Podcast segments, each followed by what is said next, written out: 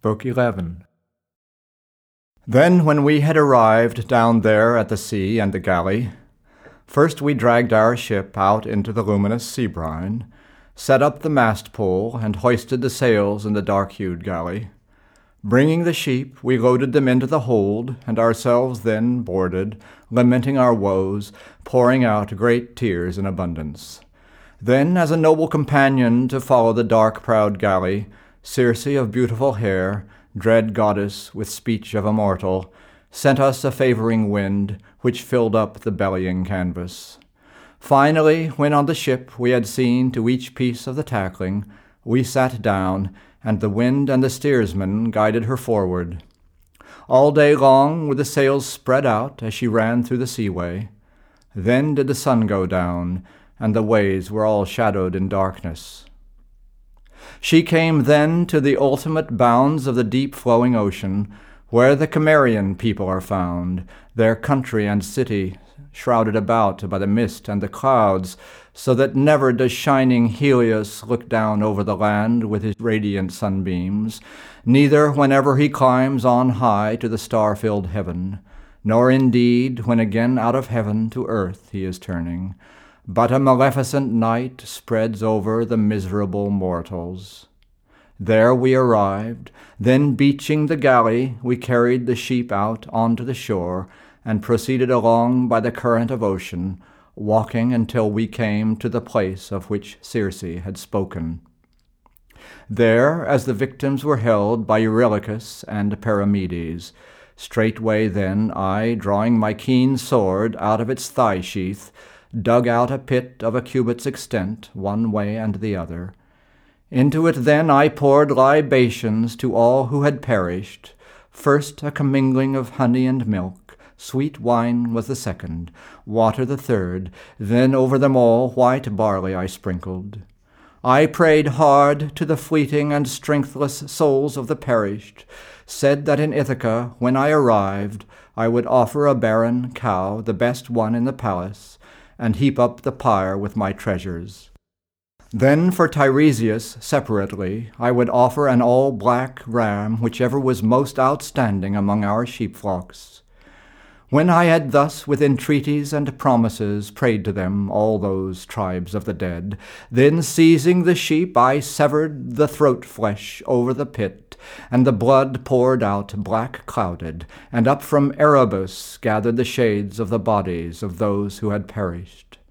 Young brides, youths unwedded, and men grown old in affliction, maidens of tenderest years, with the grief yet fresh in their spirits. Many as well there were, who with bronze-tipped spears had been wounded, men killed fighting in wars, in accoutrements bloody and gore-stained. These in numbers surrounded the pit, all jostling together, raising a dreadful and deafening clamor, and green fear seized me.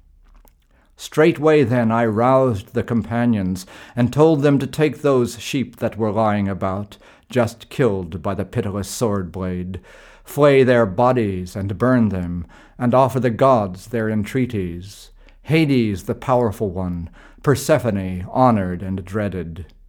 Then did I sit there, drawing my keen sword out of its thigh-sheath, nor would I let those fleeting and strengthless souls of the perished come any nearer the blood before hearing Tiresias' teachings.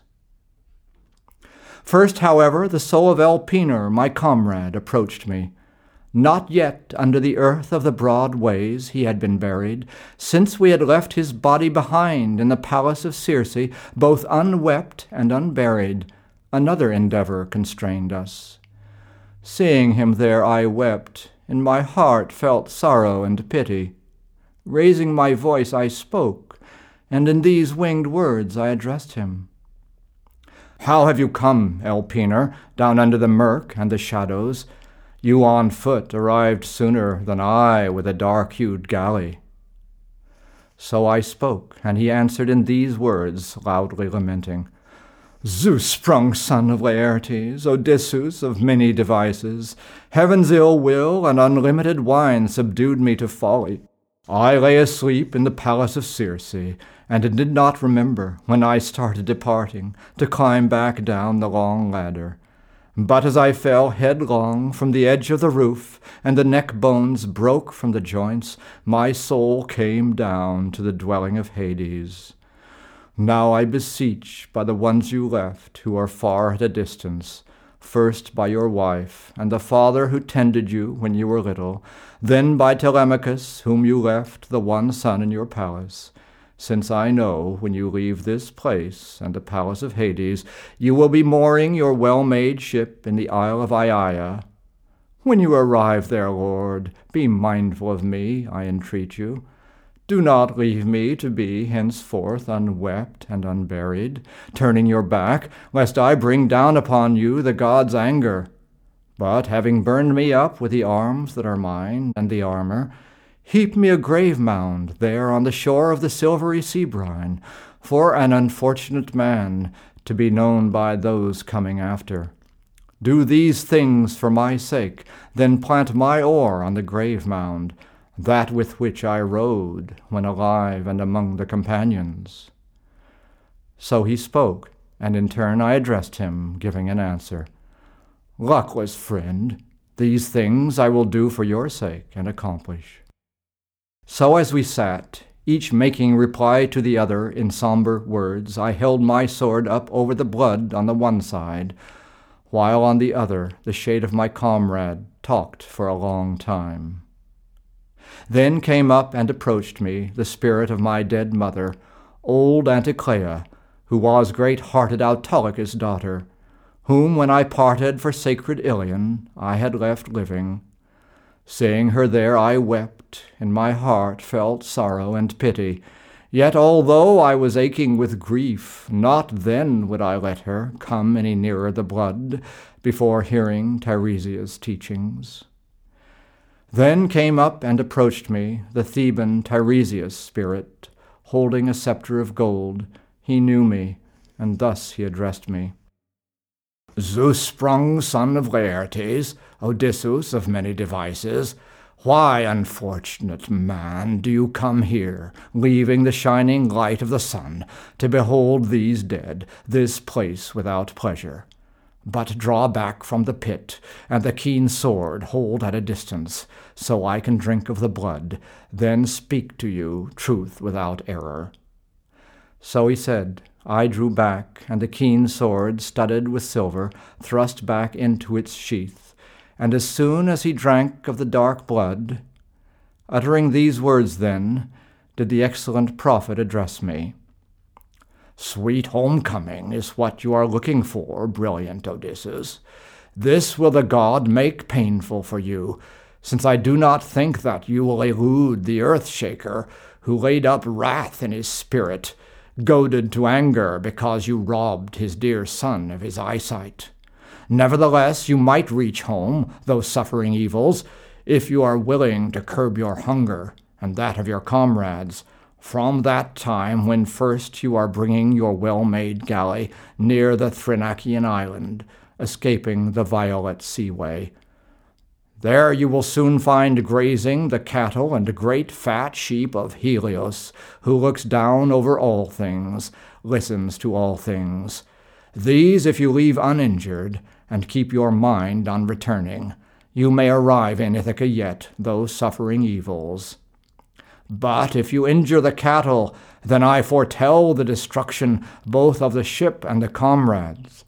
If you yourself should avoid it, late and unhappily you will return, losing all of your comrades, on some other man's ship, and at home you will come upon troubles, men overbearing and haughty, who now are devouring your substance, courting your godlike bedmate, and giving her presents for marriage. Once you have come back home, their violence, you will requite them. But when there in your palace at last, you have slaughtered the suitors, either by treacherous guile or by open attack with a sharp sword, start off, bearing an oar in your hands, well fitted for rowing. Travel until you arrive at a place where people have never heard of the sea, and they eat no food that is mingled with sea salt. Nor, in fact, do they know anything about purple-cheeked galleys, nor of the well-fitted oars which serve as the wings of a galley. This unmistakable sign I will tell you, and never forget it. When on the road you are met by another wayfarer who says that it is a winnowing fan you hold on your glistening shoulder, straightway, when in the earth your well-fitted oar you have planted, making oblation of excellent victims to lordly Poseidon, burning a ram and a bull and a sow-mounting boar in his honor. Then you should go back homeward, and sacred hecatombs offer there to the deathless gods, the immortals who hold the broad heaven, all of them one by one. Then out of the sea will a death come over you ever so gently and easily. This it will be which kills you, tired in a sleek old age, and round you, the people, all will be happy and blessed. The truth unerring, I tell you.